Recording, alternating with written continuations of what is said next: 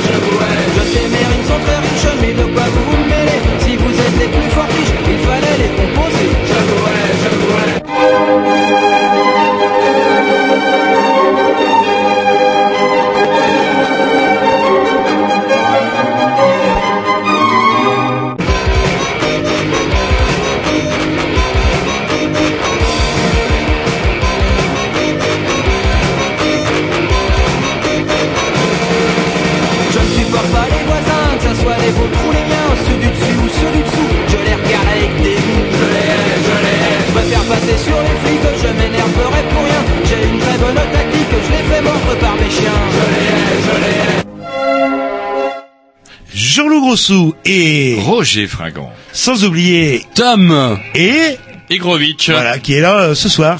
Il est tout le temps là. Tout le il est temps tout le temps là. là C'est comme connerie. Mais si, il y a des fois il est pas là. Non, il y a Ah des non, ça fois fait il est très pas là, longtemps je mais... Attendez, je- attends, euh, le 26 juin, est-ce que vous êtes là?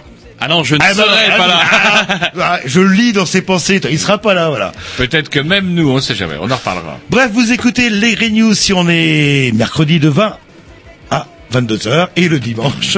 Et en plus, je vous ai laissé Je le plus regarde si- facile. Je vous ouais. laisse le plus facile, 20-22 heures le mercredi, parce qu'il y a plus dur le dimanche de 15h à 17h. C'est 15h30 ou 17h30 Alors ça dépend comment Monsieur Boudin Blanc nous coupe. Euh, une fois, il nous a coupé sur euh, notre Comme sa moustache peut-être. Ouais, hein, ouais. Il nous a coupé sur l'interview du curé. On lui pose une question et le paradis, l'enfer, pouf. Voilà, bon, il est peut-être pas, ouais, Il est peut-être. pas clérical, ce monsieur. Bref, dans l'après-midi, et sinon, si vous, avez- si vous voulez savoir euh, si euh, monsieur le curé croyait au paradis et à l'enfer, il suffit euh, tout simplement d'aller... sur le blog. Par contre, sur le blog, on sait si euh, Monsieur le curé. croit Ah bah oui, là il y a la réponse. Et là, la réponse est surprenante. Moi, même moi, je suis euh, tombé sur le cul. Pour vous dire. Même. Allez, on y va. euh, Avec bah, un petit de programmation à Jean-Loup qui nous a promis cette fois-ci. Oui, un volume 35 très rock, mais Allez. pas que ça, quoi. Pas que ça. Alors là, c'est rock ou pas que ça? Ah, c'est rock ici, un peu Pas garage. ça. C'est même Ah, carrément garage, et même Oh des vieux, vieux morceaux que je vous dédicacerai un peu plus tard. C'est parti, on écoute The Jackets. Vite, vite, j'en peux plus.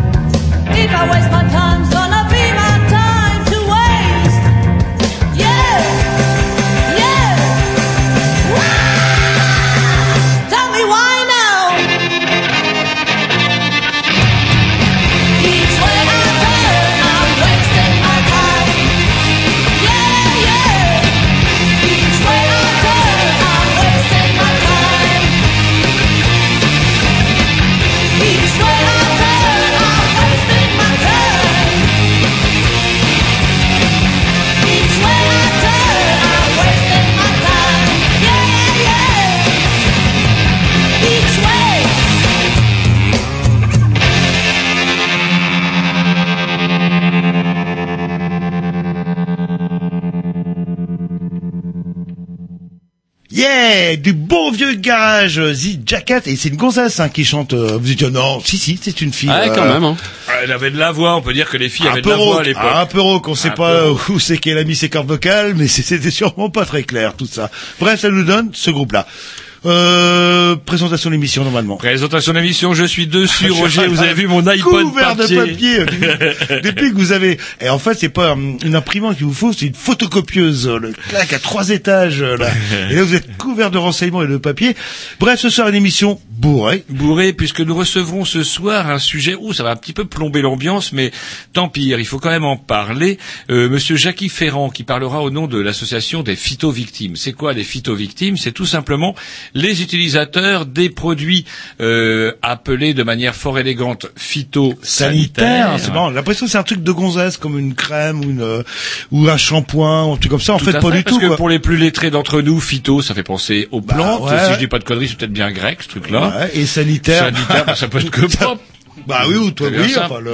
Sauf, sauf que derrière tout ça se cache tout simplement ce qu'on appelle les pesticides, tous les produits traitants, les retardants de maturité, les accélérateurs de maturité et toutes les saloperies qu'on balance partent à la main au tracteur. Parce que les agriculteurs, on, on en parlera, mais les, les jardiniers du dimanche ont aussi leur part de Oui, aussi, responsabilité euh, dans l'u- dans l'utilisation Allez, un de ce petit genre coup de desktop par-ci, un petit, petit coup coup de machin desktop par là, par là. pour que mon voisin j'ai des artichauts plus gros que lui. Euh, ils ne sont pas les derniers à user et abuser de Zyklon-B. Le problème, c'est qu'on pourrait simplement en rigoler, mais ça tue. Bah ouais, il faut dire qu'il y a quand même aussi pas mal de têtes de mort sur tous les produits, c'est marqué, etc., etc. Mais c'est peut-être pas si bien marqué que ça. Et les gros utilisateurs de pesticides, on en a beaucoup parlé à la radio, hein, avec euh, notamment euh, les représentants d'eau et rivières, par exemple, puisque ces saloperies-là se retrouvent entre autres dans les rivières. Eh bien, ces produits-là tuent en direct ou avec un léger différé, eh bien, toutes les personnes qui les utilisent en masse, c'est-à-dire les agriculteurs. Ouais, mais moi, je suis peut-être euh, un gars de la ville, mais euh, un pesticide, en fait, euh, c'est bon, ça. En fait, c'est contre la peste. C'est contre la peste et surtout ben voilà, un produit phytosanitaire. Et dans phyto, c'est très bien, et sanitaire, c'est très bien aussi. Et donc, Monsieur Jackie Ferrand, euh, comment nous parlera de ça, puisqu'il est membre de cette association donc des phytovictimes, et euh, bah, c'est assez édifiant tout ça.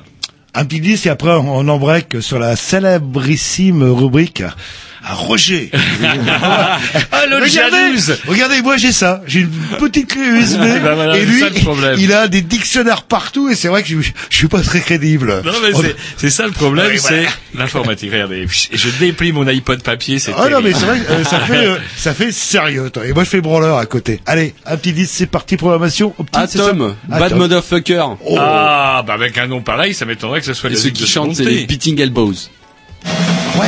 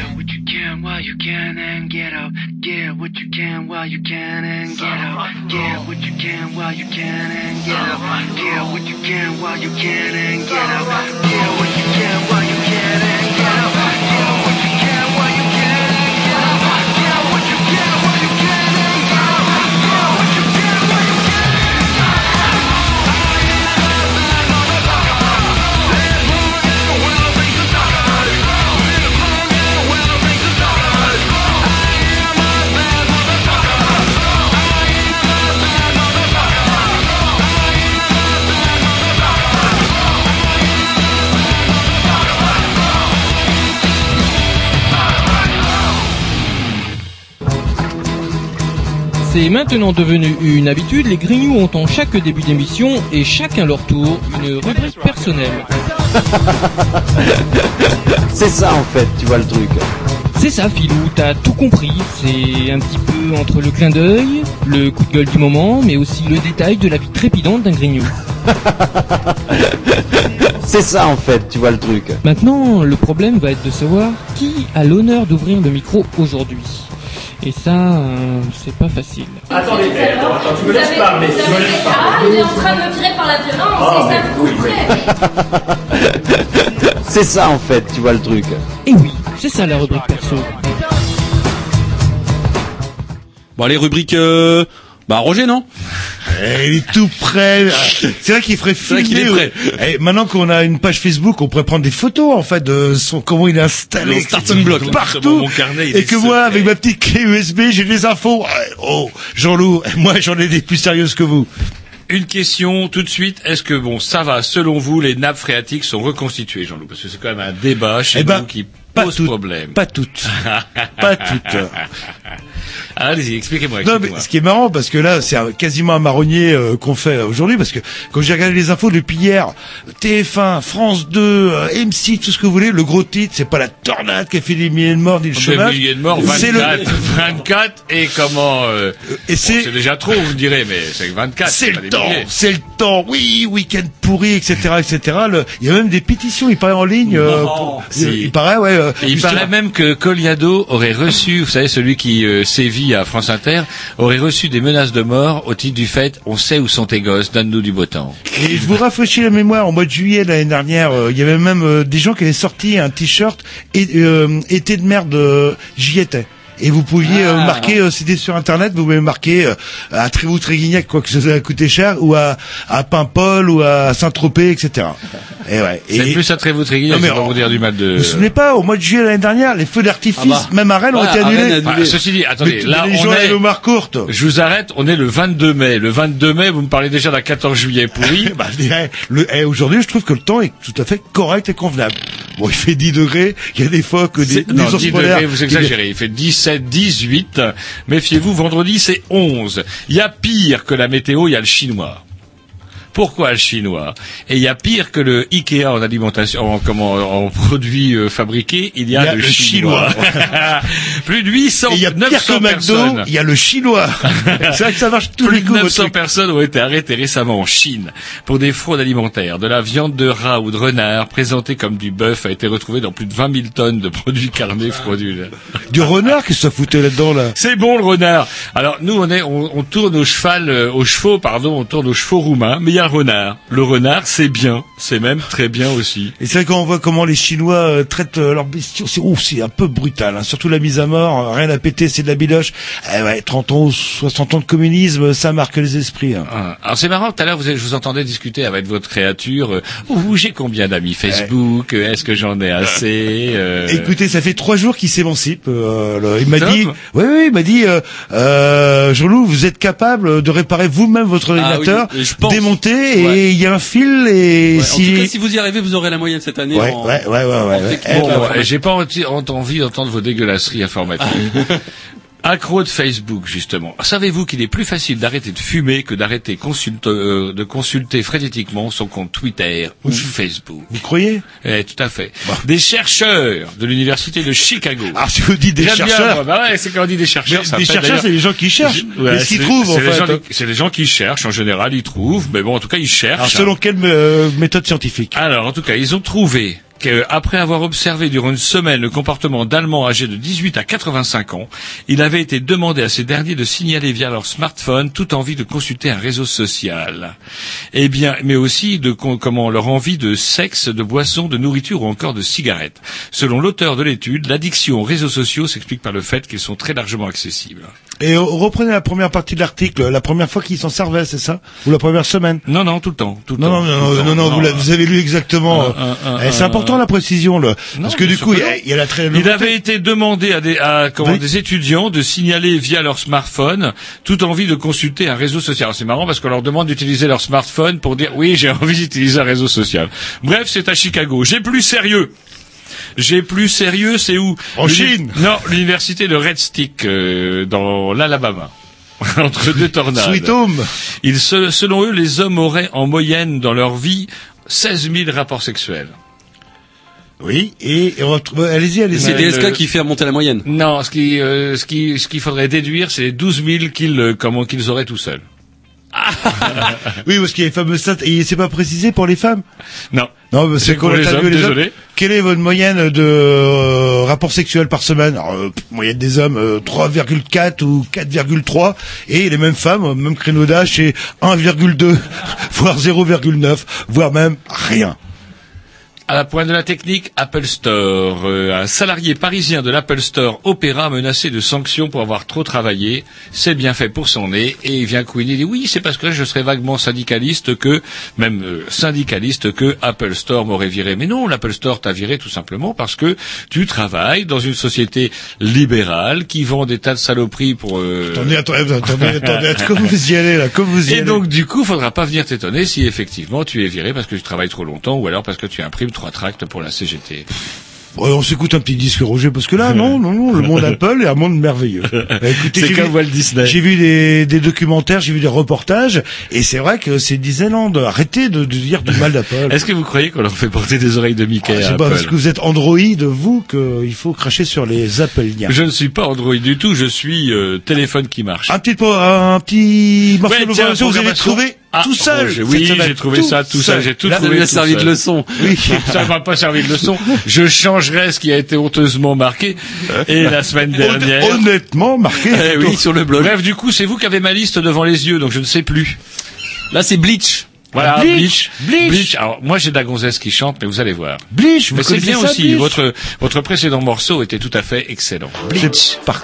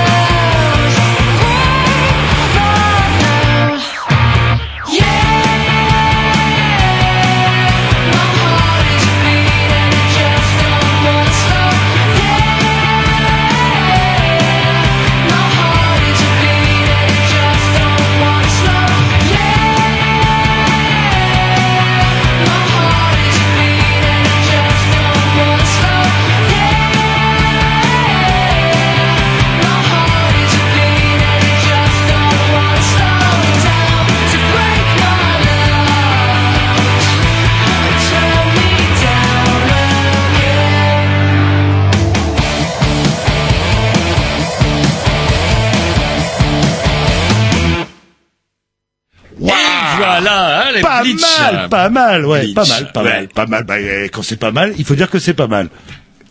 L'OAS, l'OAS en deuil, l'OAS en deuil puisque hier, hier un scandale à Notre-Dame de Paris, un vieux fou de 78 ans s'est suicidé euh, pour protester contre les lois euh, comment décadentes du gouvernement socialiste, à savoir le mariage pour tous et les entrées de hordes de comment dirais-je, non pas de tirailleurs sénégalais, mais de euh, d'étrangers de toute race, de toute couleur, etc. Alors c'est rigolo parce que euh, bah, oui, c'est oui, quelque Ah, part. rigolo. Voilà. Alors ce monsieur, euh, on dirait euh, comment hum, qui, alors, comment s'appelle euh, euh, Parabellum, euh, etc., etc., qui vit par les armes périra par les armes. En tout cas, ce monsieur-là s'était fait reconnaître par différents ouvrages historiques. Il avait même eu un prix de l'Académie française pour un bouquin sur l'armée rouge. Alors j'ose pas même pas imaginer la teneur du discours sur l'armée rouge écrite par euh, un vieux facho de droite. Peut-être qu'il n'avait pas tort à 100% non plus. Quand lui, il est Et circonstancé. pas mal d'ouvrages sur les armes. Alors je sais pas laquelle il a utilisé pour se flinguer à Notre-Dame de Paris, mais c'est incroyable comment euh, cette, on pourrait dire tout simplement cet épiphénomène euh, quelque part. Et alors, les homos veulent se marier, s'ils veulent envie, s'ils ont vraiment envie de s'emmerder, euh, comment avoir des problèmes de divorce, de gosses, de garde de gosses alternés, grand bien leur face. Oui, certes. Oui, non, enfin, c'est des- C'est incroyable. Mais c'est pas grave, ça fait revivre. Euh, ça c'est incroyable. Et il faut voir aussi l'attitude ambiguë de l'Église, l'UMP. Alors, il paraît que des membres de l'UMP disent oui, il faut pas, pas voter euh, Nathalie Kosciusko-Morizet à Paris. Vous pouvez pas faire de meilleur cadeau aux socialistes parce que elle aurait dit qu'elle était pour le mariage pour tous. Seigneur Dieu. Oui, mais les gens vont oublier. Et arrêtez avec votre Seigneur Dieu, vous me faites peur.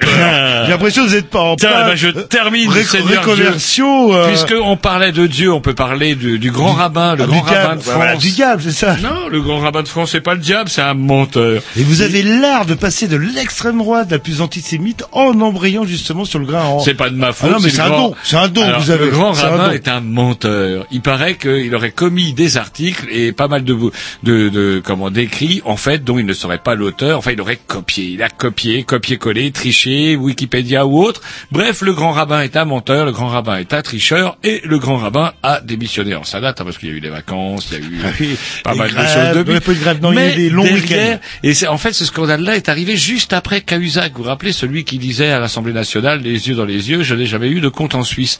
Et du coup, quand même, on se dit, on en parlait encore la semaine dernière, le problème de la- l'exemplarité euh, des élites. Faut quand même pas s'étonner, quand même, si les gamins ont envie de chourer, euh, je sais pas, moi, tiens, un iPod au supermarché, quand on voit de quelle manière et avec quel cynisme ceux qui prétendent nous donner la leçon sont des menteurs.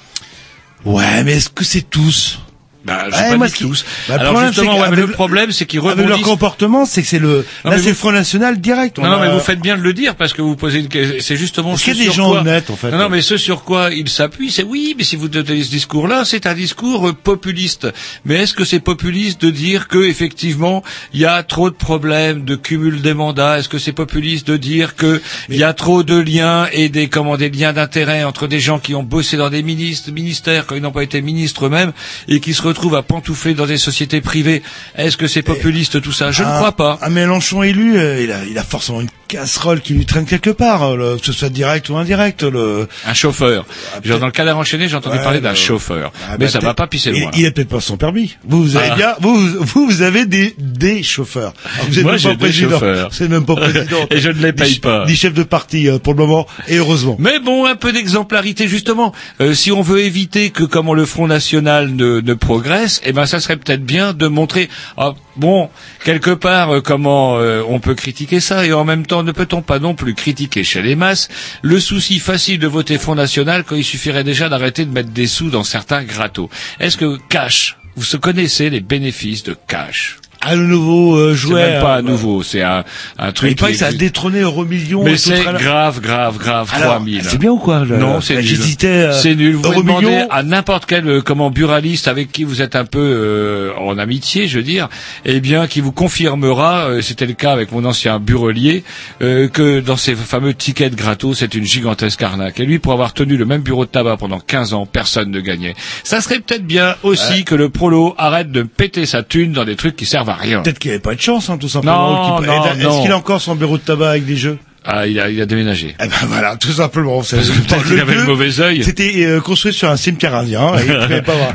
Il pouvait pas le savoir en fait.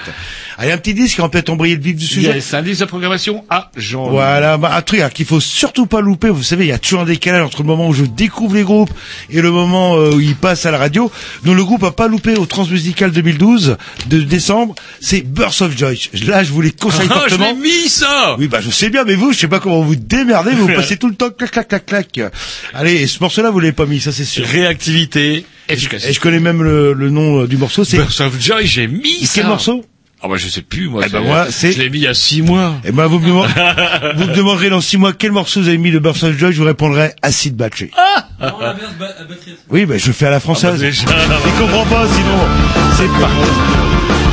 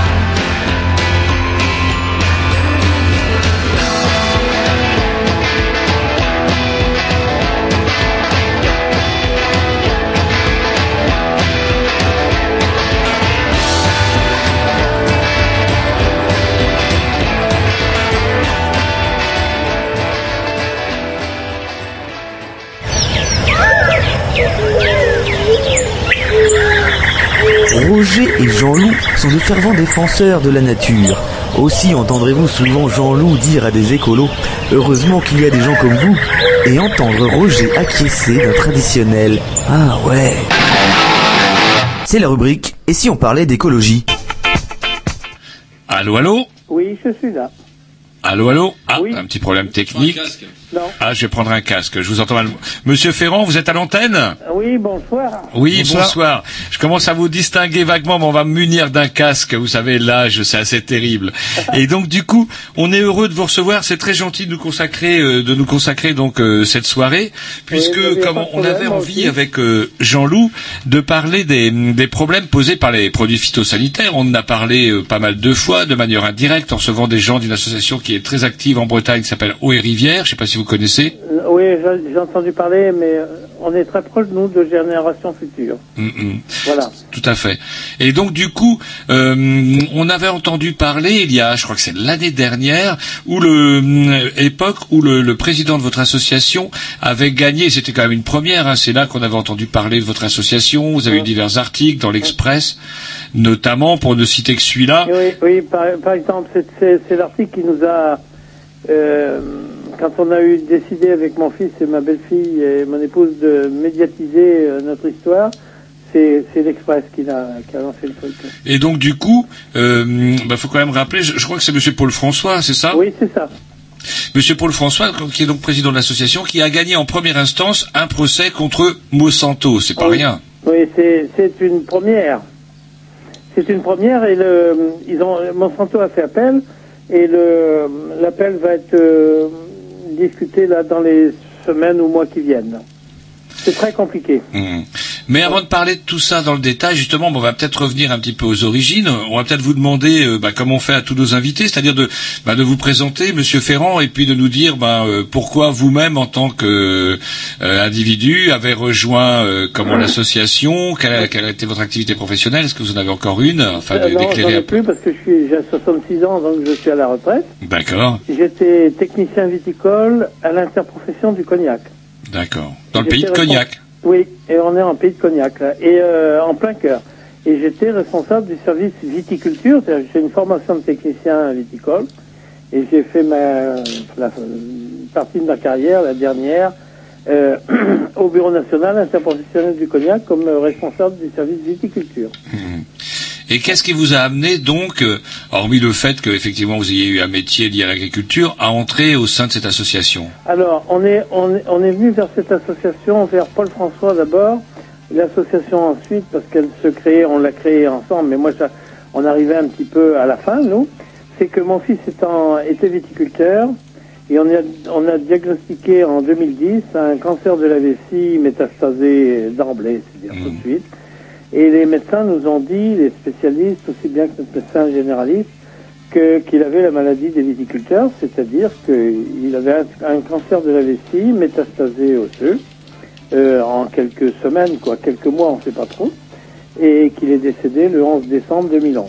Donc, euh, en accord avec lui, parce que au départ, moi, je suis un fonceur, hein, je, suis, je suis un militant associatif depuis euh, depuis que j'étais tout jeune homme.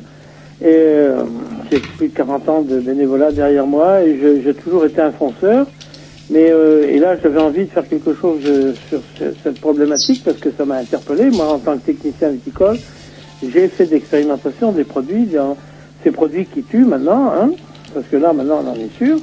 Euh, dans les années 70, euh, lorsque j'étais technicien euh, dans l'organisme qui m'a employé pendant 25 ans. Quoi. Hmm. Et donc, euh, ça m'a interpellé quand on m'a dit que mon, mon gamin avait une maladie liée à l'utilisation des pesticides. Ouais, c'est ça, parce que vous avez cité, c'est quand même une expression assez dingue. euh, bah, il a le cancer des viticulteurs. C'est Oui, fait. quoi ce truc-là? Tout à fait, parce que Frédéric avait 40 ans quand on a diagnostiqué son- cette maladie et euh, il n'a jamais fumé une cigarette et le cancer de la vessie, c'est c'est des choses que c'est une maladie qu'on retrouve euh, chez les gens de mon âge quand on a bien vécu et surtout beaucoup fumé.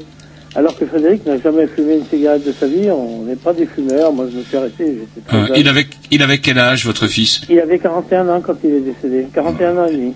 Et moi j'ai une, une petite question euh, naïve à vous, poser, à vous poser. C'est quoi un pesticide euh, au juste? Alors, ce sont tous les produits pharmaceutique, c'est comme ça qu'on le dit quand on est bien élevé, euh, et quand on appartient à ce monde de production de ces produits, qui traitent euh, les maladies et les ravageurs de, en agriculture.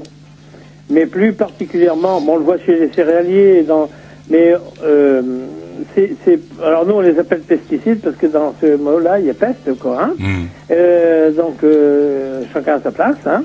Et nous voilà. Et on les utilise plus particulièrement en viticulture, en arboriculture, en culture maraîchère. Mais alors pourquoi, pourquoi on est- amené à mettre autant de produits là-dessus? Alors, c'est- ça, c'est toute une histoire. Je, les, les- on, on vit sur le passé. Les, ces, ces produits-là viennent en fait, au départ, viennent en fait des restes de la guerre de 39-45 et de ces produits qu'on a utilisés pour faire des gaz, pour faire des, des produits pour neutraliser l'ennemi. Et donc, euh, il en est resté des stocks, il fallait les écouler. Et, et- et ces stocks-là, ben, on, a, on a carrément inventé un certain nombre de, j'ai envie de dire, c'est comme l'être humain, de, pathologies euh, végétales. Et donc, euh, bon, le mildiou, l'oïdium en viticulture, le- la tavelure en, en arboriculture sont des maladies cryptogamiques, c'est-à-dire dues à des champignons euh, qui font beaucoup de dégâts. Et il est vrai que ces, ces maladies-là sont très, très difficiles à juguler. Et on avait à l'origine, euh, quand on a commencé à les traiter, ce sont des cadeaux des, des Américains hein, pendant l'ouverture des, des marchés euh, sous, le, sous le Second Empire. hein. Et donc ces maladies-là sont arrivées à ce moment-là et qu'elles étaient parfaitement inconnues sur le continent européen. Euh, donc c'était un petit cadeau qu'on a eu euh, sur l'ouverture des marchés. Et ensuite, on a réussi à, le, à les juguler en utilisant des produits simples comme euh, le, sulfate de cuivre euh, neutralisé, c'est-à-dire La bouillie, la bouillie bordelaise. la bouillie bordelaise qui a été inventée par Louis Gaillon, qui était un, ingénieur charentais, euh, qui était ingénieur à Bordeaux. Bon, voilà, on a essayé de juguler ça. C'était des produits de contact. Et quand il faisait des, des- des années comme cette année où il pleut beaucoup, comme l'année dernière, ces produits-là ne tenaient pas sur les feuilles. Donc on a commencé à inventer des produits pour les fixer, pour euh, les pénétrer, pour pénétrer la plante, et puis euh, à- à arriver après le 1945 où il fallait écouler ces produits qu'on a transformés. Et ça, c'est la chimie qui l'a fait. Euh, on a on a créé ces produits de synthèse qui ont supplanté tout doucement les produits qu'on utilisait autrefois, c'est-à-dire les produits organiques dans le cadre des, maladies euh, cryptogamiques, des champignons. Et, euh, et ces produits-là, eh ben, on s'aperçoit aujourd'hui qu'ils sont dangereux pour l'homme, l'utilisateur, la première victime, c'est l'agriculteur, euh, l'environnement, les riverains, les rivières, comment dire, l'air, et, et ça, c'est quelque chose qu'on a découvert bien tardivement, et moi le premier, et je- j'en suis pas très fier, hein, et, et, euh, le, le destin de mon fils m'a- m'a m'a obligé, j'ai pris ça en pleine poire, quoi, hein, Bah ouais, j'imagine. et, bien, et puis je me suis dit, ben, tout ce que j'ai fait dans ma vie professionnelle, ça, ça, euh, ça aboutit à la mort de mon gamin, quoi. Ça, c'est- c'est quelque Parce que vous étiez représentant, vous vendiez non, ça? Non, non, j'en vendais pas. Moi, j'étais technicien, je faisais de la, de la vulgarisation. Ah, C'est-à-dire que j'étais là, à, à la, à comment dire, à la charnière de, de l'utilisation de ces, ces produits-là. J'ai fait l'expérimentateur, j'ai fait le vulgarisateur, et, euh, et puis euh, d'un seul coup, euh, quand le médecin que je contacte, quand je voyais mon fils qui tournait en rond, qui n'allait pas, qui était, qui- qu'on voyait tous les jours, il venait prendre son café avec nous tous les, tous les débuts d'après-midi, euh, après déjeuner, et qui tournait en rond, et qu'on a fini par lui faire dire qu'il était malade, parce qu'il ne voulait pas nous le dire. Et j'ai appelé le médecin qui voulait pas me le dire parce que c'était des problèmes confidentiels, et je lui ai dit dans des mots pas très jolis, euh, des noms d'oiseaux, parce que un ami de plus de 30 ans, je lui ai dit, bon, ben, tu me dis maintenant ce qui se passe, quoi. Et puis il finit par me dire ça. Et là, là, c'est une, euh, là, je, je, je, je tombe de, de 3 km, je, je le cul par terre, quoi, hein. C'est, euh, et, et j'ai, participé à cette histoire. Bon, on nous a pas tout dit, hein, c'est, clair. Aujourd'hui, j'ai reçu un document, il faut le, il faut le, il faut le, il faut le valider. Hein. Il faut qu'on soit sûr de, que ce document est, est juste, hein, parce qu'il ne faut pas qu'on soit poursuivi euh, juridiquement. Mais on sait depuis 1920 que tout- tous les produits que nous fabriquons et qu'on a fabriqués depuis de- jusqu'à aujourd'hui euh, sont des produits dangereux pour l'homme et l'environnement. Et ça, ça a été caché. Et ça, c'est ça qui est dramatique. Ils ont été cachés et vous disiez tout à l'heure justement que pour nous les vendre, ils ont donc ah ils auraient inventé donc des, patho- des pathologies végétales. On les a disiez pas inventés, mais on les a pas inventés, mais c'est vrai que les maladies cryptogamiques c'est quelque chose qui est difficile à combattre. Alors on s'est fait prendre dans le piège. Mais tout ce qui concerne euh, les insectes et les acariens, qui sont d'autres des ravageurs, euh, là c'est c'est c'est un on s'est foutu de nous quoi. On a inventé carrément des- des situations où les, les insectes allaient, où les acariens allaient produire des dégâts considérables dans le vignoble, parce que nous on est au, milieu, au cœur du vignoble charentais, au cœur du vignoble du cognac, mais on l'a fait pour les arboriculteurs, on l'a fait en culture maraîchère. Ces, euh, ces insectes-là, on va pas dire qu'ils vivaient en parfaite harmonie, mais euh, en, les traitant, on a traité, on a traité les ravageurs de la vigne, enfin des cultures, mais on a aussi détruit leurs prédateurs.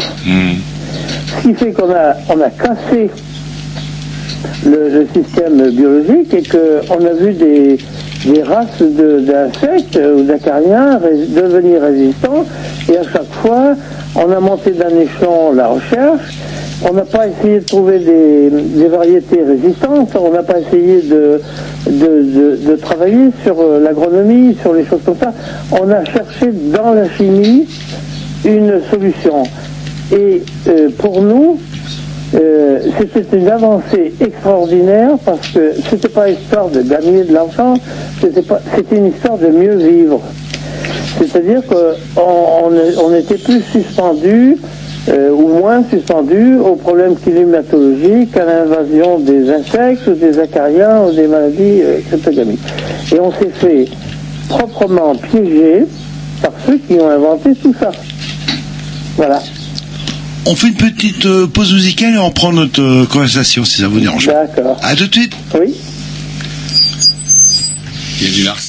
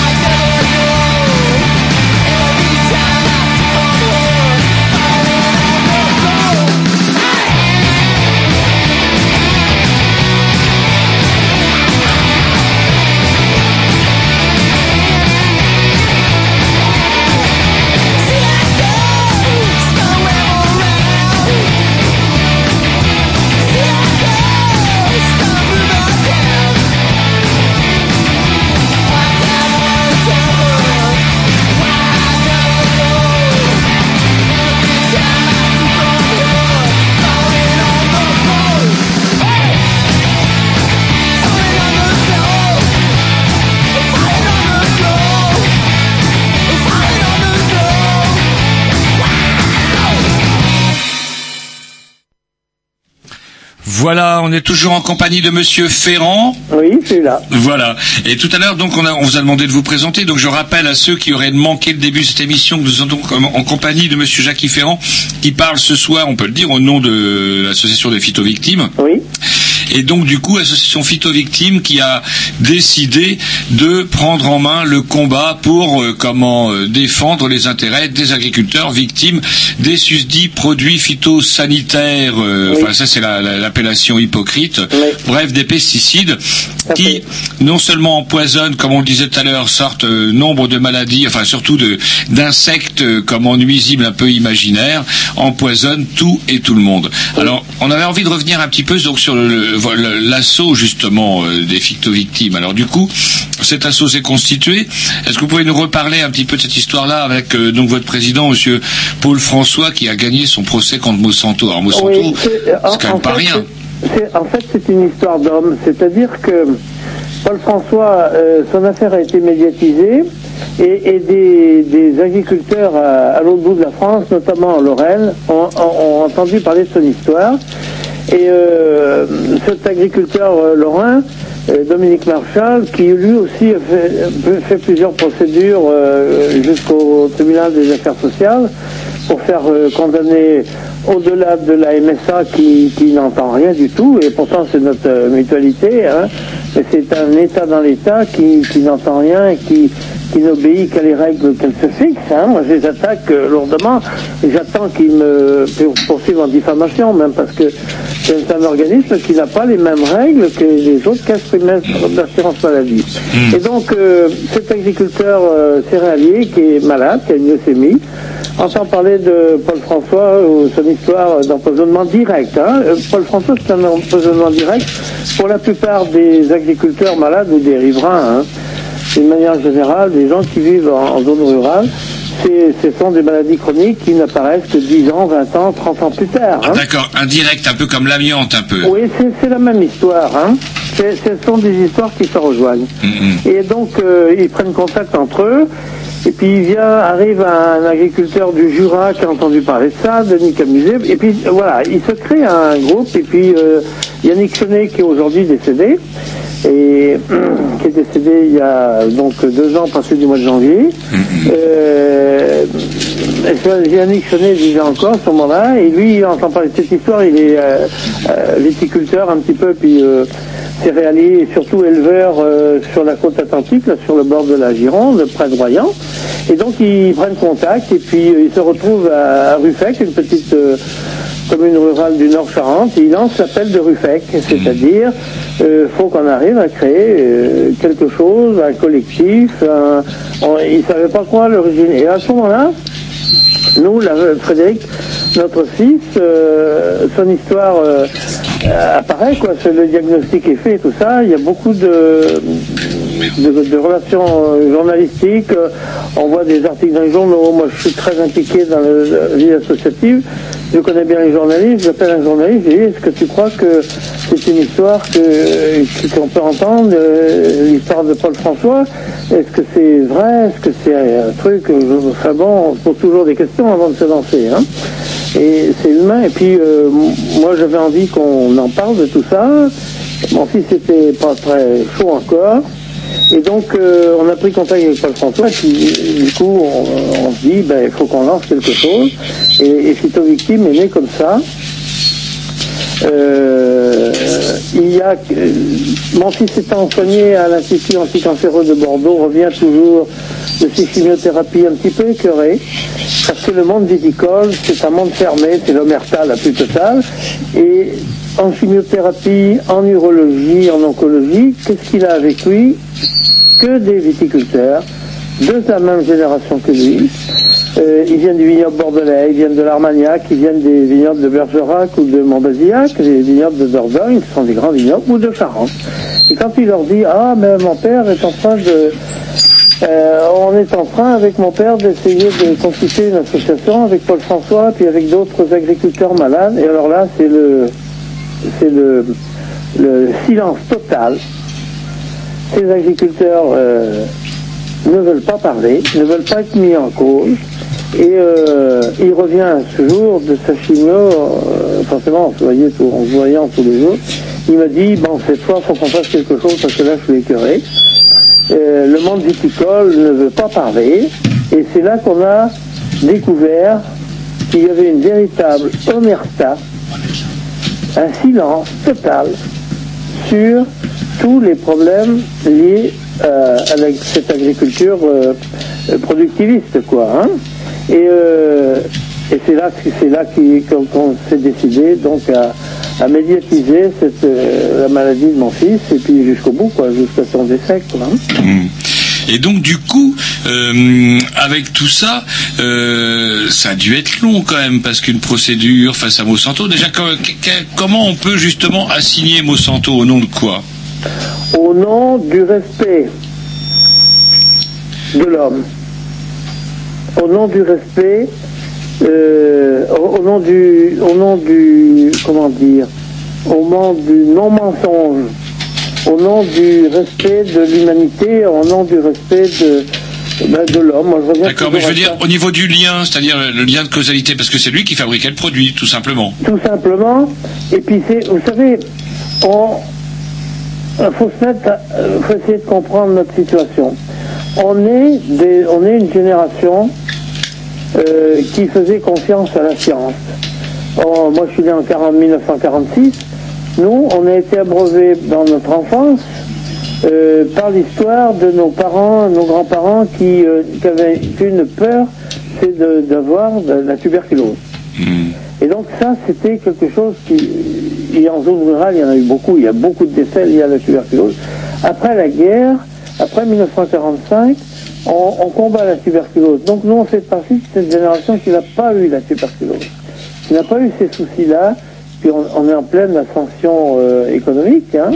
On part de mes parents étaient dans le survivre en 1946 quand je suis né, et mon père a fini euh, brillamment sa carrière quoi, de, de, dans un grand domaine viticole. Donc euh, on, est dans cette situation, et alors on a une foi euh, inébranlable dans la science. Donc on fait confiance, on, prend tout, quoi, hein, on accepte tout, et puis, et puis, et puis, puis, ben, en- là, il suffit que qu'on découvre une maladie, c'est chez nous, c'est Frédéric, donc mon fils, et puis on s'aperçoit qu'il y en a d'autres, et puis c'est comme ça qu'on arrive à en parler, quoi, hein, qu'on décide d'en parler, parce que euh, on a été poussé dans une impasse, on a été floué, on nous a menti, et on s'est... Là, j'ai des documents que j'ai reçus ce matin, mais il faut les faire euh, vérifier et valider. Mais euh, on sait, à l'Institut national de la recherche agronomique, il y a, il y a des choses qui circulent en ce moment, parce qu'il y a des gens qui parlent maintenant. L'omerta est en train de cesser, et grâce au travail que l'on fait tous, là, sur le terrain. Et euh, on s'aperçoit que depuis 1920, euh, vous savez, l'amiante, c'est au début du XXe siècle, on sait que c'est cancérigène. Là, les produits euh, qu'on n'appelle pas pesticides ou phytosanitaires hein, dans les années 1920, on sait qu'il y a des risques. Ils sont, ils sont, ils sont notés, ils sont vérifiés, identifiés. On sait qu'il y a, et, et plus on va avancer, parce que 1920 c'est l'explosion des nouvelles techniques jusqu'à notre époque, hein, jusqu'aux années 70. Et à ce moment-là, euh, eh ben, là aussi c'est le silence chez les fabricants de produits. Pourquoi? Et moi, je, je le dis, hein, puis je ne suis pas tout seul à le dire. Pourquoi? Parce qu'il y a beaucoup d'argent à gagner. Il y a énormément d'argent à gagner. Et la preuve, parce que aujourd'hui, ces fabricants de produits sont devenus des, des lobbyistes. Ils interviennent partout. On s'aperçoit qu'il y a des conflits d'intérêts partout. Que les autorisations de mise sur le marché sont préfabriquées par les, les fabricants de produits phytosanitaires. Les services de l'État n'ont pas les moyens, n'ont- n'ont jamais eu les moyens d'ailleurs, de faire des contrôles et de, de faire des analyses des euh, les, demandes d'autorisation de mise sur le marché n'ont jamais été contrôlées par des laboratoires indépendants. Mais est-ce qu'il y avait une signalétique euh, à l'époque des 50-60 du style, euh, comme on voit aujourd'hui, grosse tête de mort, euh, ouah, pas, boire, pas fumer, pas toucher, euh, mettre des tout. masques, etc. Est-ce que ça existait? Rien du tout. Là, il y avait aucune, au- aucune, euh, aucun Vous dites au d'emploi. en début ou euh, jusqu'à aujourd'hui, quelle est la situation? Est-ce qu'il y a eu une évolution? Alors, il y a, il y a une évolution, il y a une prise de conscience, euh, il y a des malades, euh, il, y a, il y a quand même la mutualité sociale agricole qui va être en position de difficulté par rapport à ça. Euh, c'est vrai qu'il y a les plans éco-phyto, il y a, il y a des choses, hein, il, il se passe quelque chose en ce moment, ça, on ne peut pas le nier. Hein. Et moi, je ne veux pas, euh, de- depuis que nous nous sommes engagés dans, dans ce- cette problématique, on s'est toujours dit qu'on ne voulait rien casser et qu'on voulait simplement construire. On ne veut pas mettre des agriculteurs les uns contre les autres, des techniques les unes contre les autres. Néanmoins, on s'aperçoit quand même qu'il y a des techniques qu'il faut abandonner. Et donc, euh, aujourd'hui, euh, les chambres d'agriculture sont en train de réagir. Là, là, de tous ces jours, c'est très médiatisé, cette histoire. Il faut dire que on dit beaucoup de mal des médias souvent, hein. Euh, et quelquefois, euh, c'est- justifié. Le problème, c'est le sens- sensationnalisme, on va dire, et puis le Ouais, court ouais, un terme. petit peu. Mais aujourd'hui, dans notre affaire, dans, dans notre histoire, les médias nous ont portés. Et ça, c'est quelque chose qu'on. Bah, D'abord, on les remercie parce que on, a. Moi, j'ai eu euh, dans toute notre histoire très médiatisée pendant presque un an. Hein, il y a qu'un journaliste euh, à Paris, euh, mais c'est un quotidien régional qui est pas très loin de chez nous. Mais il a été le seul, et puis je sais qu'il s'est fait un peu remonter les bretelles. Il avait dit, écrit surtout, et dans une grande page d'un journal du dimanche, que j'a- que j'avais instrumentalisé la mort de mon fils. Ça, c'est quelque chose qui fait très mal, mais c'est le seul qui nous est un peu touché, puis bon, ça a été rectifié par la suite. Aujourd'hui, les médias, quels qu'ils soient, euh, nous portent. Alors, c'est un, peu- c'est un peu triste, mais euh, ça veut dire que notre histoire euh, est porteuse aussi bah, d'espoir pour nous. De bon, c'est aujourd'hui le consommateur, parce que c'est à lui qu'on s'adresse aussi. Euh, le consommateur est à l'écoute de tout ça parce qu'il il est au bout de la chaîne et on est tous consommateurs. Et euh, si ces produits utilisés euh, posent des soucis graves de santé aux, aux utilisateurs, parce que les agriculteurs sont quand même les premières victimes, à ceux qui sont autour d'eux, c'est-à-dire l'environnement, la ruralité a changé aujourd'hui. hein. Il y a beaucoup moins d'agriculteurs, et il y a beaucoup de, de retour à la campagne, soit à la retraite, soit euh, les gens travaillent euh, à la maison. Enfin bon, il y a un retour dans nos campagnes. Nos- on voit arriver des jeunes couples qui rachètent des maisons chez nous. Donc, euh, et ces gens-là, on leur a pas dit quand ils ont signé l'acte d'achat de leur maison qu'il y avait des pulvérisateurs qui, qui traitaient devant chez eux. Quoi. Donc il y a une prise de conscience. Et ça, c'est un, euh, c'est un espoir pour nous, parce que s'il y a prise de conscience, euh, on peut faire aussi un lobby contre euh, ces fabricants de la chimie, quoi, hein, parce que, vous savez, vous, vous regardez la télé en ce moment, euh, il y a une publicité d'une grande marque de produits, euh, et c'est les mêmes, hein, ceux qui fabriquent des médicaments sont ceux qui fabriquent des, des, phy- des produits phytopharmaceutiques, comme ils disent, hein, avec beaucoup d'élégance. Euh, et ils font de la publicité, ils ne font pas des produits chimiques, ils fabriquent de la chimie pour protéger l'humanité. Moi, j'ai envie de casser la télé quand j'entends ça, quoi. Hein voilà, c'est parce que tout ça, c'est du mensonge, et c'est, c'est, c'est euh, comment, c'est. Parce que ce qu'on appelait les scientistes, euh, en fait, euh, ceux qui croyaient Pour faire du, du pognon, quoi, pour résumer, pour faire du pognon, et puis voilà, quoi. Oui, parce que pourquoi? Parce que on a, on a l'homme n'est plus au cœur du système et que les ces grandes sociétés, c'est hyper libéral. Hein Euh, la mondialisation se fait sur le dos de l'être humain et euh, pour verser des dividendes à quelques personnes qui sont actionnaires dans ces sociétés, pour, pour leur verser à eux des dividendes importants, peu importe ce qui se passe. Et alors, on a fini par faire croire, ça, c'est, nous l'avons vécu à plusieurs euh, reprises, avec des agriculteurs euh, qui étaient un petit peu agressifs avec nous, avec notre histoire, parce que moi, j'essaye de porter à travers la France en ce moment, c'est mon combat, euh, un film qui a été euh, réalisé par un documentariste, Eric Guéret, et ce film s'appelle La mort dans le. Alors, je, le donne parce que forcément ce film il nous rapporte rien, euh, malgré ce qu'on nous a dit, mais il raconte notre histoire, de l'histoire d'Yannick Chenet qui est maintenant décédé à 40, qui est décédé il y a deux ans, donc deux ans et demi, à 43 ans, euh, il commence avec lui, et ça se termine avec mon fils qui, qui décède euh, avant la fin du film. Et puis en- entre les deux, il y a l'histoire de Paul François et d'un agriculteur du Jura, Denis Camuset, qui est en fauteuil roulant. Mais écoutez, on en reparle euh, juste après la petite pause musicale, si vous voulez. Ouais. À tout de suite.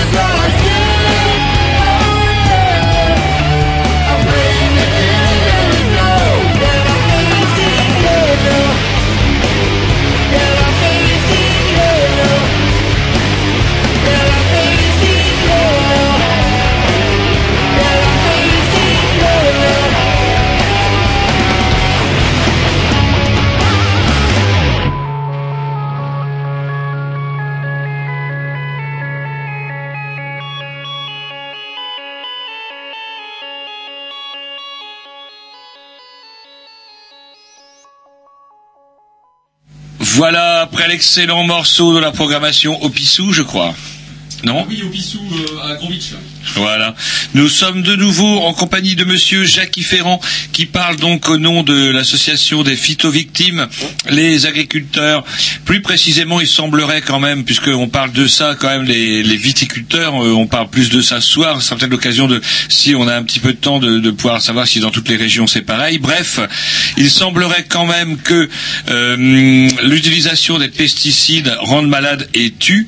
Et donc du coup, on aurait bien envie de rebondir avec Tom, notre technicien, qui, euh, bah, Tom, vous êtes euh, fils d'agriculteur. euh, mon Euh, bon oui, Tom. exactement, ouais. Alors pas, fils de, pas dans le, vous vous- votre papa, il faisait pas de la vigne, plutôt du blé. Voilà, c'est ça, euh, céréalier quoi. Euh, bah, il fait toujours hein, d'ailleurs euh, en Picardie, dans l'Aisne.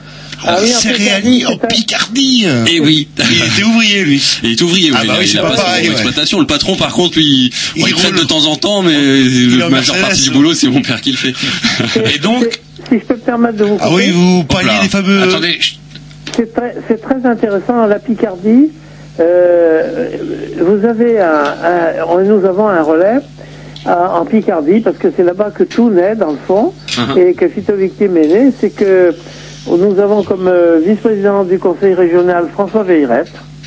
C'est un élu des Verts, mais ça c'est- c'est c'est- c'est pas ça le plus important. Mais il est, il est, il se questionne depuis des années sur la problématique de l'utilisation des pesticides.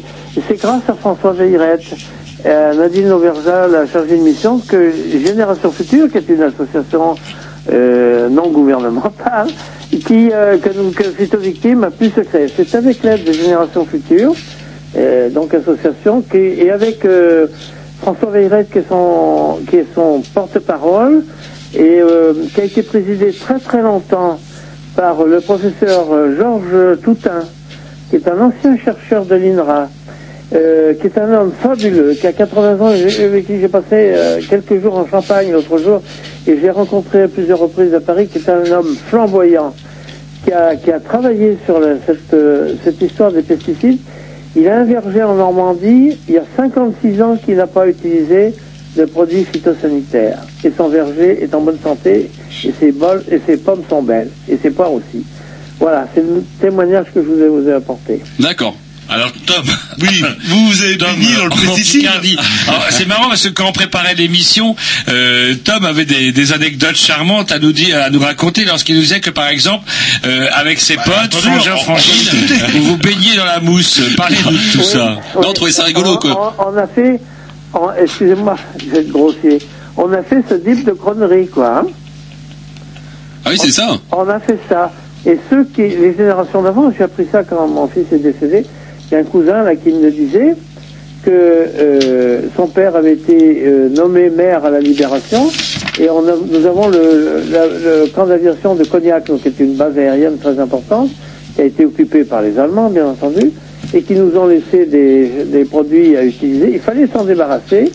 Et les maires des communes alentours étaient obligés d'accueillir chez eux un stock de ces produits le temps que l'industrie vienne les chercher.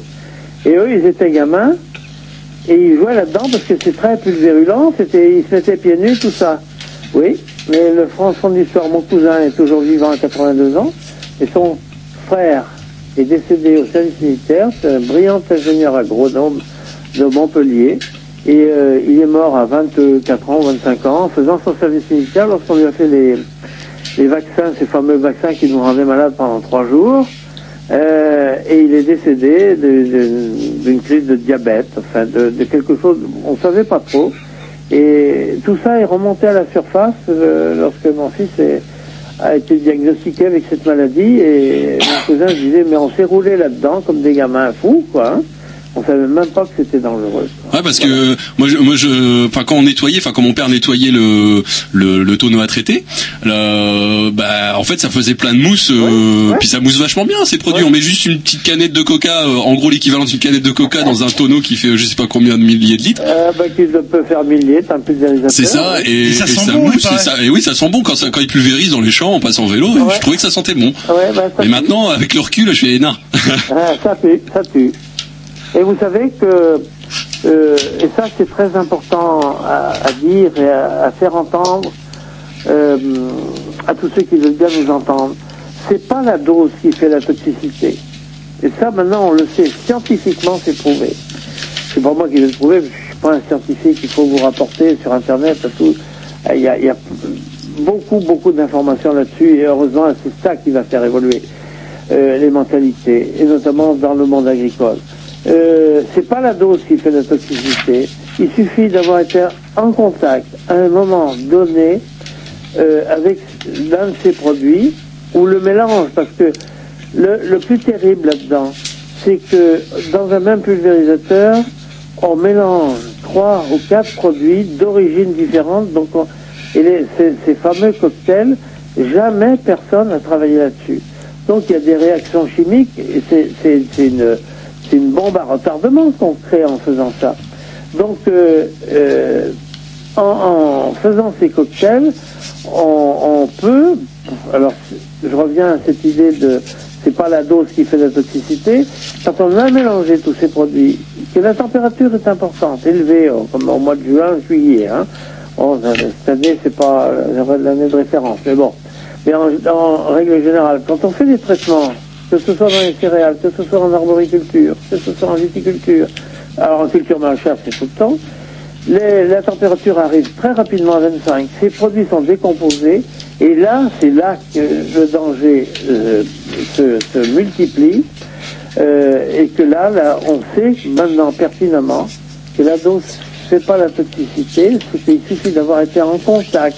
À un moment où peut-être où l'organisme est en euh, difficulté hein, au niveau de sa défense. euh, d'être en contact avec un nuage qui, est dans le dans la dans, dans, dans l'air ambiant et ça suffit pour déclencher quelque chose mais plusieurs années après et là c'est là où est le drame c'est que là on n'a plus aucun moyen de le prouver Eh ben écoutez, on vous pose. Mais du coup, non, mais moi j'aimerais bien revenir quand même à Tom. Tom, euh, donc Oui, vous, pardon, euh, vous aussi, comment parole. Ah ouais, ouais, non, non, mais comment, comment, euh, c'est assez intéressant parce que vous, vous nous parlez de votre expérience, mais bon, euh, Tom, il a un autre âge. hein, On a embauché un jeune technicien, vous pensez bien, et comment un frais émoulu de l'académie, et, euh, et, et du coup, malgré tout, ce sont quand même des pratiques qui se perpétuent. Con- concrètement, Tom nous parlait justement, c'est quoi cette histoire de, de rapport entre une canette euh, grosse Oui, comme des, il y a des produits, moi je me souviens, c'était bah, l'équivalent d'une canette de coca qu'on mettait juste dans, bah, dans le tonneau à traiter, avec sûrement d'autres, il y avait des bidons un peu plus gros, des machins, puis il y avait toutes les couleurs, c'était Et on disait joli. pas, car si j'en mettais deux, ça, vu que c'est petit. Ah non, parce qu'après, si on en met trop, les plantes, elles peuvent mourir. Et vous aviez, Faut pas vous aviez une trop. remarque aussi, Tom. Vous aviez une remarque aussi, Tom. C'est, euh, ça sentait bon. Oui, c'est ça. Bah ouais, quand quand ça quand c'est pulvérisé, euh, ça, enfin, ça sent bon, quoi. C'est c'est pas le truc horrible. euh. Moi, je trouvais que c'est, enfin, l'odeur, elle est pas désagréable, quoi. C'est vrai C'est c'est pas euh, le truc euh, comme on passe à côté d'une usine. euh. étudié pour ou c'est euh, Bah, je sais pas, mais Ah. sûrement, sûrement pas, parce que le gars qui est dans son tracteur, euh, qui euh, bah lui, il sent forcément, et, s'il sent un truc horrible, euh, même s'il a les logos sur euh, ses, euh, les bouteilles euh, avec les têtes de mort et tout ça, il se dit bah, si ça sent bon, c'est que ça doit pas être si mauvais que ça, quoi. Oui, et puis, euh, si, si je peux me permettre d'intervenir, euh, euh, on- maintenant on, a- on indique sur les, sur les hum, flacons hein, euh, la dangerosité, encore que euh, on n'a pas accès aux formules, hein, parce que c'est il y a la protection industrielle et on ne sait jamais, parce que les adjuvants, souvent c'est pas la matière active qui est dangereuse, hein, pas forcément dangereuse. Ici il y a aussi tous les adjuvants et notamment des- du benzène ou des dérivés du benzène. Et, quand il n'y a pas un certain pourcentage, et je ne peux pas l'affirmer parce que je, je m'en souviens plus là sur le moment, et si c'est pas 7% euh, ou 6%, peu importe, euh, c'est pas indiqué sur l'étiquette. Et euh, le fait que ce ne soit pas indi- indiqué sur l'étiquette, alors on considère que ce sont des traces. Mais pour les scientifiques, ça n'existe pas des traces. Ça, ça, moi, je ne supporte pas. C'est ce que j'ai dit à Jean-Charles Boquet, le président de l'Union des fabricants de pesticides en France. C'est pas supportable. Moi, je peux dire qu'il y a des traces parce que je suis pas un scientifique, mais eux, ils doivent pas, ils savent combien il y en a. Il en suffit de peu, et notamment des dérivés du benzène, euh, qui euh, sont déclencheurs de maladies graves comme les cancers de la vessie. C'est les cancers du tissu vésical de la vessie qui apparaissent 20 ans après. hein. Et euh, c'est- notre histoire en fait. hein. Et euh, ce que je disais tout à l'heure, hein, c'est- ces cancers sont liés Euh, je- on trouve ça chez les grands fumeurs, les gens qui ont bien vécu, euh, les, hein, les, On va peut-être changer de sujet. non, je rigolais parce que euh, moi, ce qui est complètement dingue quand même, c'est la, la réaction des pouvoirs publics là-dedans. Parce que on parle quand même de choses énormes, rien. Alors, on va peut-être s'écouter un petit disque et puis après, justement, ce qu'on a des questions à vous poser là-dessus, c'est pourquoi cette euh, cette apathie euh, Essayez en quelques mots de, que nous dire comment les agriculteurs sont formés, euh, pourquoi cette apathie, euh, je sais pas, et pourquoi est-ce qu'il y a une complicité de l'État? C'est assez dingue quand même. Ouais, il y a surtout des, pro- il y a surtout des lobbies et des conflits d'intérêts. Bah écoutez, on, dé- on débat tout ça après le petit disque. À tout de suite.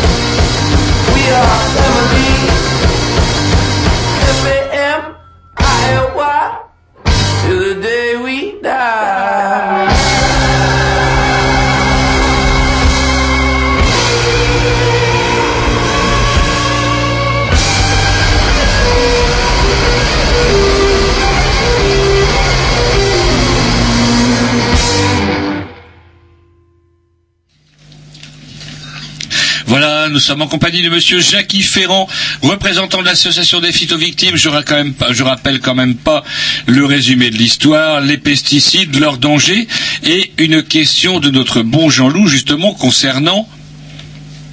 Ah ben, vous vouliez me parler justement parce que. Non, mais justement, est-ce qu'il y a des, des solutions alternatives euh, à part Alors parce qu'on nous parle des pesticides, quel- est-ce qu'il y a des, euh, des, des, des- est-ce que par exemple, est-ce que si demain on arrêtait de mettre des produits, est-ce que toutes les vignes de France et de Navarre euh, péricliteraient? Oui, ça, ça, se pourrait. Je pense que Ah ouais. c'est- quelque chose. euh, et bon, il, faut- il, il faut être sérieux dans, dans cette euh, dans cette histoire. On peut pas se coucher ce soir en disant euh, un agriculteur en se disant demain matin je passe à, à la biodynamie, à la culture biologique, à une culture. euh, bon, ça c'est pas possible. Il y a il y a des il y a des problèmes économiques, mais il y a surtout euh, un problème psychologique. C'est dans la tête du paysan qu'il faut que ça change.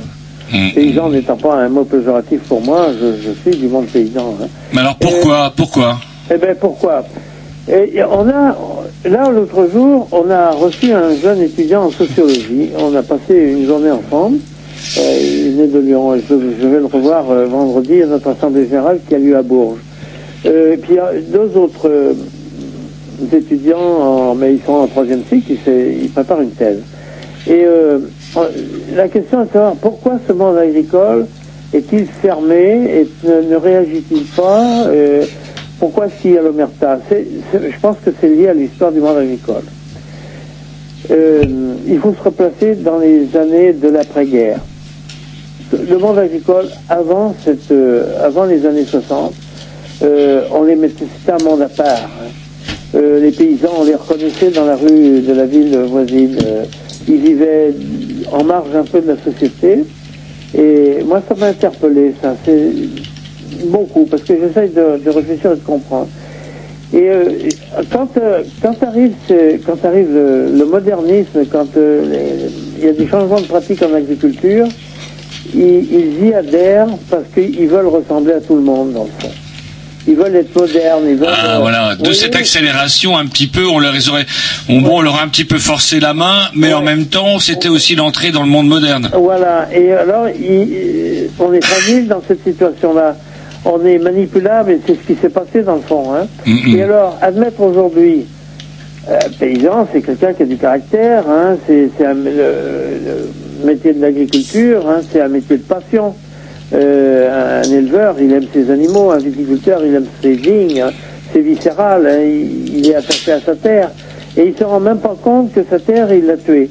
Mais bon, Alors justement, est-ce que dans les écoles de formation désormais, est-ce qu'il y a un nouveau discours qui est tenu par rapport à Oh tout là, ça? C'est très compliqué. On se rend compte qu'on n'enseigne plus l'agronomie. On- euh, L'agronomie de base, hein, le, le respect de la terre, l'amour de la terre, le véritable amour de la terre. La terre aujourd'hui, chez les productivistes, hein, euh, cette agriculture intensive, euh, C'est une surface. la terre, c'est- la terre, c'est un support. Ah. Mais c'est pas, et c'est pas quelque chose qui vit. C'est pas la base. La terre, il y a, comme l'agriculteur, la terre, il a perdu son âme. Voilà. Bah, nous, on fait du hors-sol en Bretagne, par exemple. Du coup, c'est assez rigolo qu'on puisse parler d'agriculture hors-sol. Moi, je, je suis désolé. Pour moi, c'est une usine. Eh ben, bien entendu, c'est de la chimie à, à 100%, et euh, c'est épouvantable. Hmm. Parce que, par ailleurs, on fait consommer ça aux consommateurs.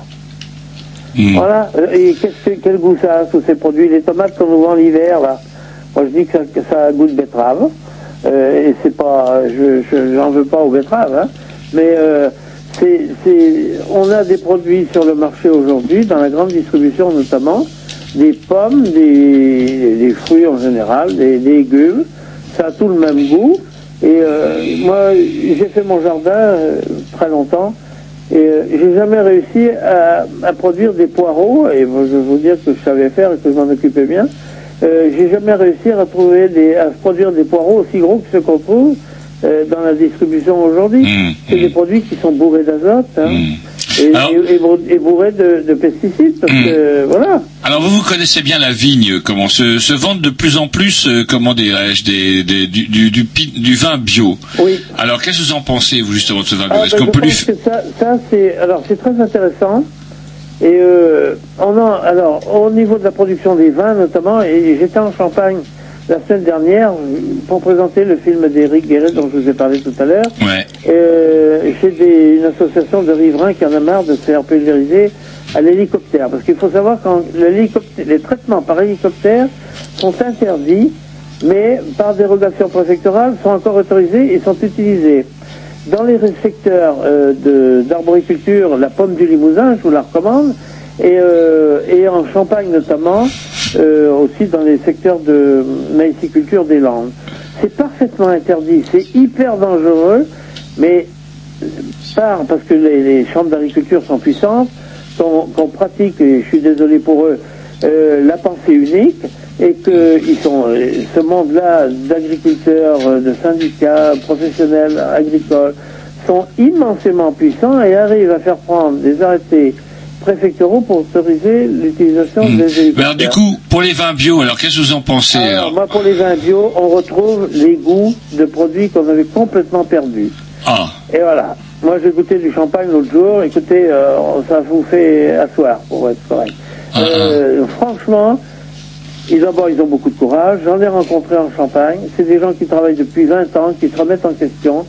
Et c'est vrai que c'est moins facile de faire de l'agriculture biologique, biodynamique, enfin, tout, tout dans cette zone-là, dans cette, euh, dans ces techniques-là, que de pratiquer la chimie. Parce que la chimie, c'est le, euh, la chimie, c'est le bien-être, hein. Mm. Et voilà. Et là, c'est plus compliqué pour un agriculteur, pour un viticulteur, un arboriculteur. Et euh, on retrouve des goûts qu'on a complètement perdus. et on retrouve des pratiques qu'on avait complètement oubliées. Ils gagnent leur vie.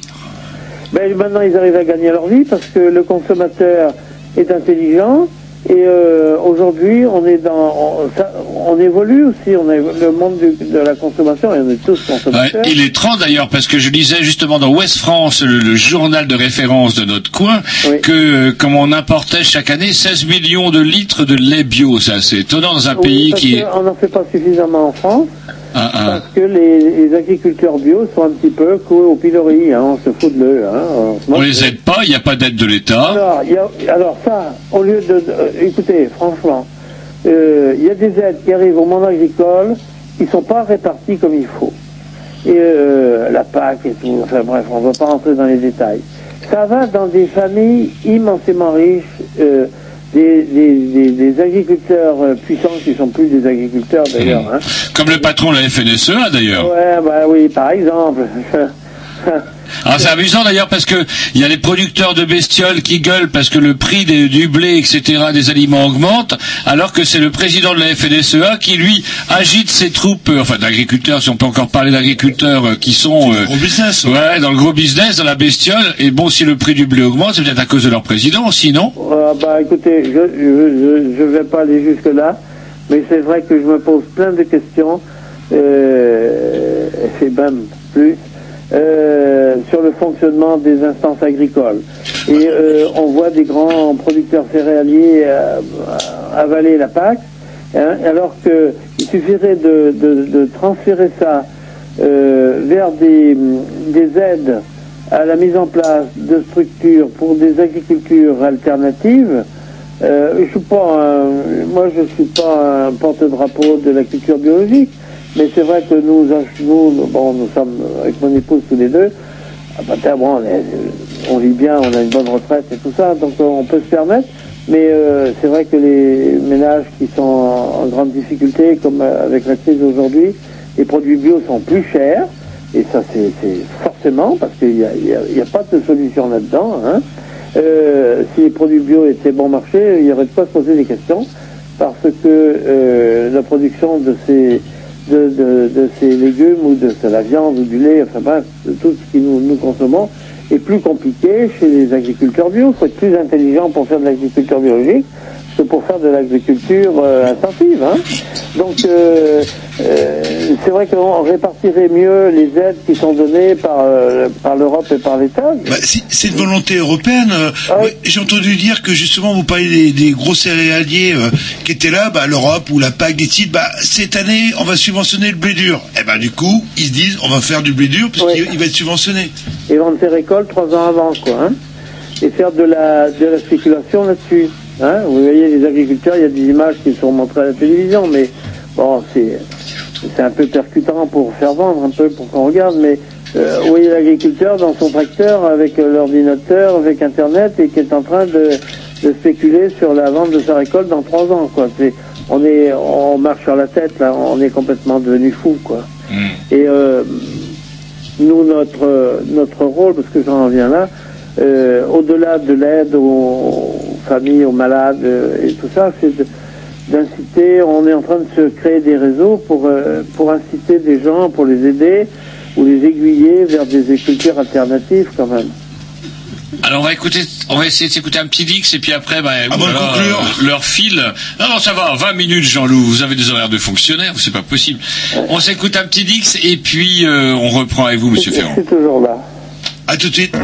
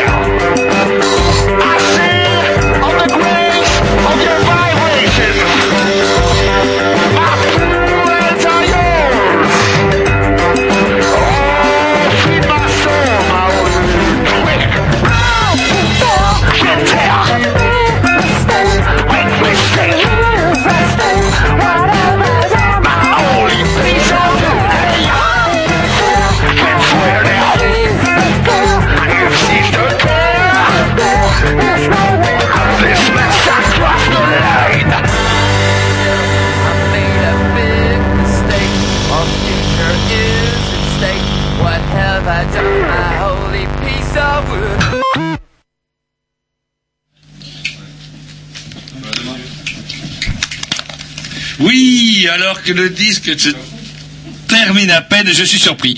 J'ai été surpris par la fin du disque que je n'ai pas entendu parce que nous n'avons toujours pas de lumière rouge. C'est plus pour c'est ça. une autre histoire. Et nous sommes toujours donc du coup en compagnie de Monsieur Ferrand. Eh ben, vous leur tourne, leur tourne, comme dirait mon bon Jean-Loup, et du coup déjà 22h40, euh, oui 21h45, pardon. Il ne reste plus qu'un petit quart d'heure. Il y a quand même un truc moi, sur lequel j'aimerais revenir, un truc qui vous tient à cœur d'ailleurs, je pense, c'est le problème de la reconnaissance en tant que maladie professionnelle. Alors, dans le monde agricole, on a une mutuelle qui s'appelle la MSA, Mutualité Sociale Agricole, je dis pas de bêtises. Non, non, c'est ça. Et donc, du coup, moi, j'aimerais bien savoir quel rôle elle joue et pourquoi elle traîne des pieds et des mains. Alors, moi, je vais résumer l'affaire. Moi, j'ai un petit peu l'impression que la, la- la MSA traîne des pieds et des mains pour pas reconnaître ça en tant que maladie professionnelle parce qu'elle sait que ça va lui tomber sur le dos, que ça va lui coûter très cher. Les, pré- les, les- les cancérologues que vous connaissez, M. Bellepomme notamment, euh, ne, dit, ne dit pas le contraire, malheureusement. Non, non, il est là, il a raison. Et donc du coup, euh, la MSA ne tient pas à se faire plomber, plutôt que de, se retourner contre Monsanto et les pourvoyeurs de poison, elle préfère ne pas rembourser les agriculteurs. Eh ben oui, Eh ben, pa- pa- parce que c'est aussi l'omerta chez eux, et, tout est mis en œuvre, et là je peux vous dire que, euh, ce que je disais à Tom tout à l'heure, dans la coupure, euh, la MSA porte une lourde, une énorme responsabilité. Son comportement est inadmissible, parce qu'on a l'impression que c'est un État dans l'État. Il y a des règles qui sont qui sont euh, liées à la caisse euh, primaire d'assurance maladie, parce que c'est la plus grosse, euh, c'est le plus gros système d'assurance maladie, qui fonctionne d'une certaine manière. Bon, on n'est pas toujours content, mais au moins il y a, quelque chose. Il y a des- au niveau de la reconnaissance des maladies professionnelles, il y a quand même, je sais pas, il y a 15 ou 20 pages de de, produits qui sont reconnus comme euh, cancérigènes ou dangereux pour la santé de- des utilisateurs. La MSA, il y a deux lignes. Il y a euh, des produits euh, dérivés de, l'arsenic qui sont interdits depuis 30 ans et qui ont fait des gros dégâts. Et nous, dans notre cas particulier, si mon fils en avait utilisé, il aurait été reconnu d'emblée comme en maladie professionnelle. Aujourd'hui, on a rajouté, mais alors c'est très très compliqué, c'est un parcours du combattant, c'est c'est quelque chose d'épouvantable. Il faut se remettre dans le contexte. Quand vous êtes en train de, de faire un dossier de reconnaissance en maladie professionnelle, c'est un couple de, de, de jeunes. Nous, ben, nous, ils avaient 41 ans, quoi.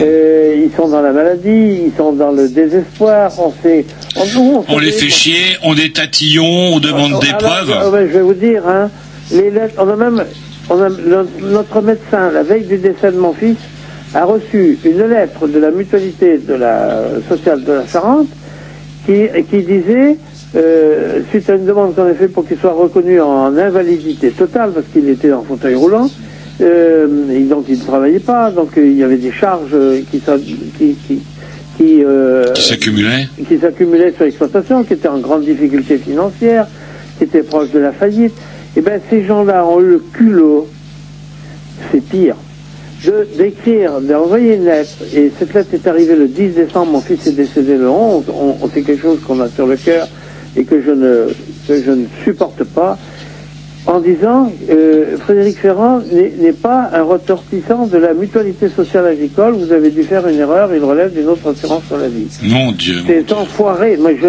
c'est l'horreur. Recevoir ça, et le Ah, médecin m'appelle le samedi alors qu'on savait que Frédéric était à la fin, c'est, c'est, euh, forcément, c'est de la colère, c'est, j'ai pas de haine, j'arrive pas à en avoir. Euh, parce que j'ai été formé comme ça, moi j'ai pas de haine pour personne. Mais euh, de la colère. Et le lundi matin, il a appelé la personne qui m'écrivait, il a dit, Madame, effectivement, vous n'avez plus Frédéric Ferrand comme euh, ressortissant de la MSA, il est mort hier matin, quoi. C'est, c'est, on a vécu des choses comme ça. On a remis 20 ans de factures de l'exploitation, parce que mon épouse a tout gardé.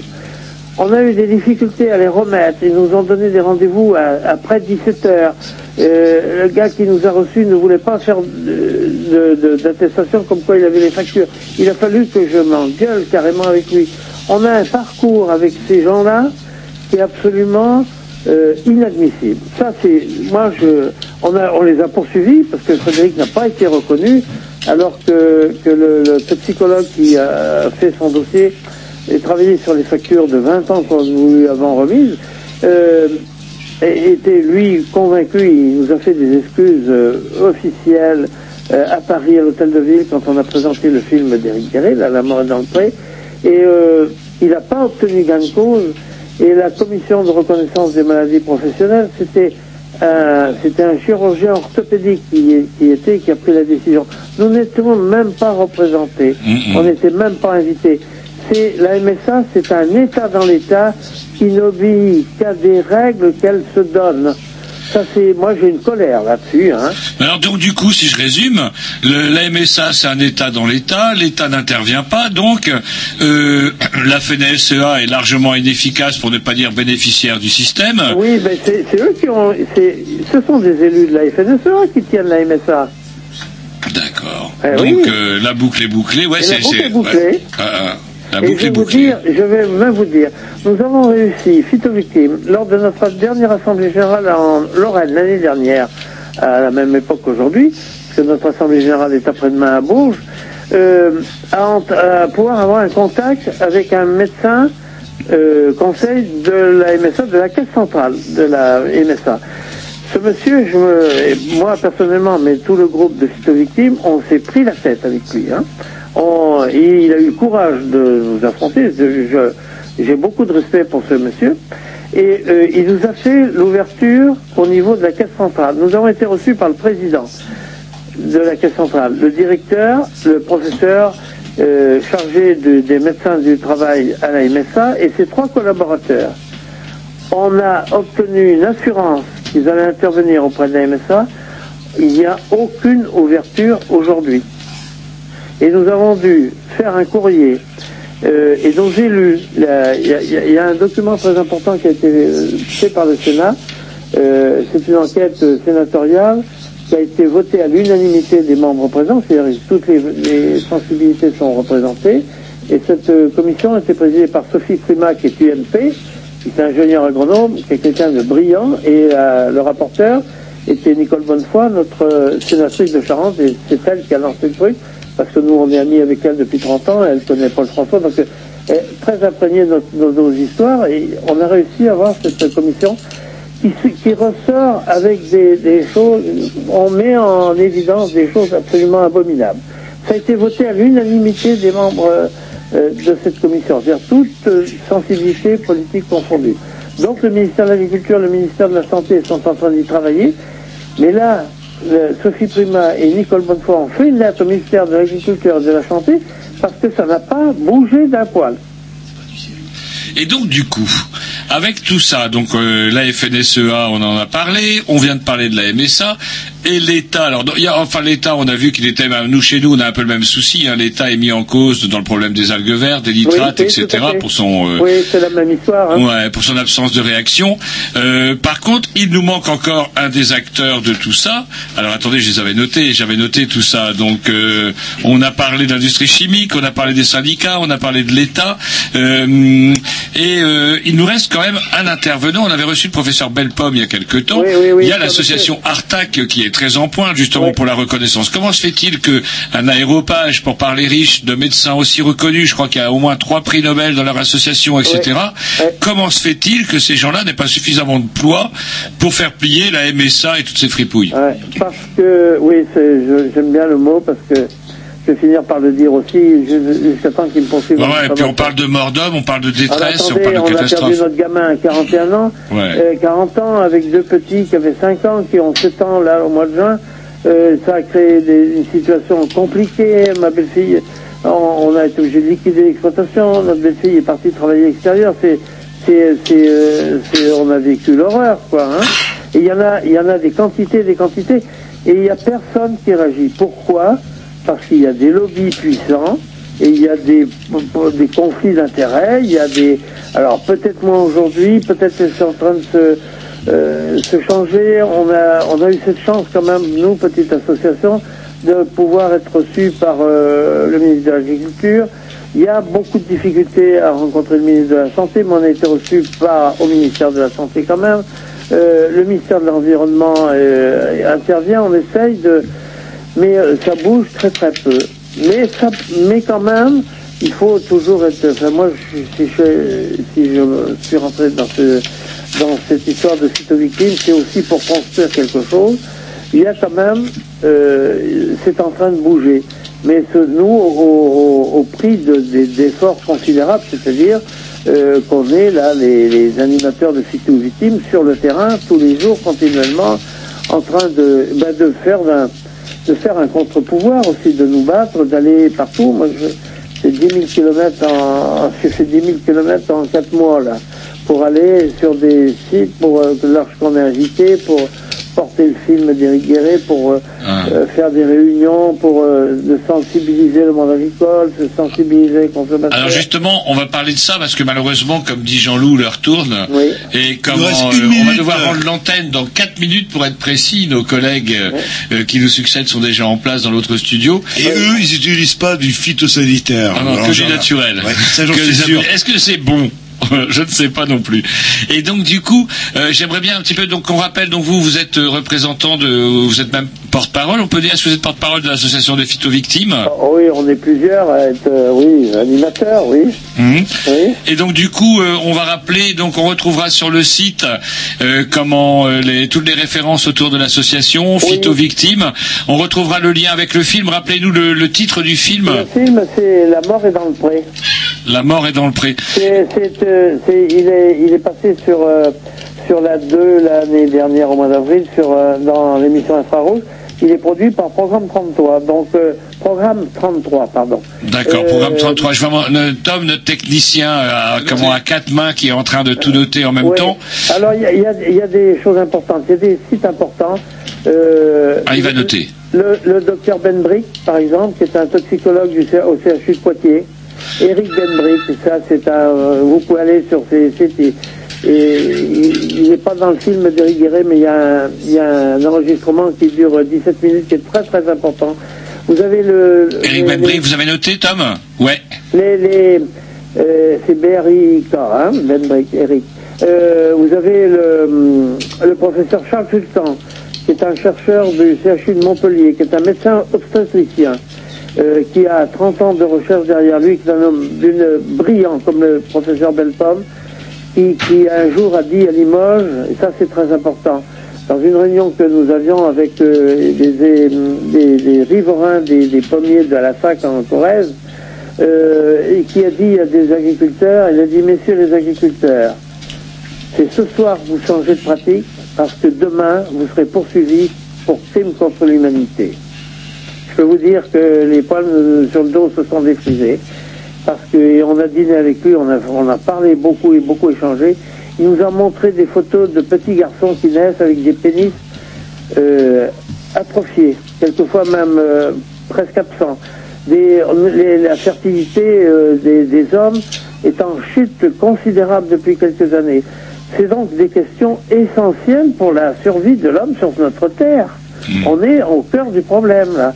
Et donc là, tous ces gens-là sont. Il faut aller voir un peu ce qu'ils ont fait comme boulot. Est-ce que vous avez un dernier lien à nous, à nous citer? Oui, en Bretagne, vous avez les gens, les, les gens qui travaillent. Vous avez les dockers, les douaniers. Vous avez euh, euh, des gens qui travaillent sur des sites euh, qui conservent des céréales, Triscalia et tout ça. Il faut aller voir là-dessus. Il y a des malades, des ouvriers, euh, des, des gens qui, qui sont des aujourd'hui des serfs. Moi, je j'arrive pas à surpasser, qui, qui sont atteints de maladies très graves de la peau et tout ça. C'est euh, allez voir sur euh, alors là je sais pas. Eh ben écoutez, on n'y manquera pas en tout cas, Monsieur Ferrand, c'est promis. Tous les liens, par contre, euh, malheureusement, nous sommes désolés, il nous reste euh, ouais. une seconde pour vous dire au revoir parce Eh ben, que merci, merci beaucoup de m'avoir accueilli cette soirée. bah c'est nous, c'est nous. Oui. Au revoir. Eh écoute, on vous souhaite, euh, ne raccrochez pas, on va vous prendre en antenne. Et puis, comment dirais-je, hum, eh ben, écoutez, on fait comme on a dit, on donne l'antenne tout de suite à... De Révolution qui, eux, n'utilisent aucun pesticide, euh, tout Rien, est du naturel. Natural, comme ils feraient. C'est pour ça qu'ils ont des grands cheveux longs comme ça. Ouais, parce que c'est natu- natural, quality, quality. Yeah, yeah, yeah. Allez, merci. C'est parti, au revoir. Au revoir.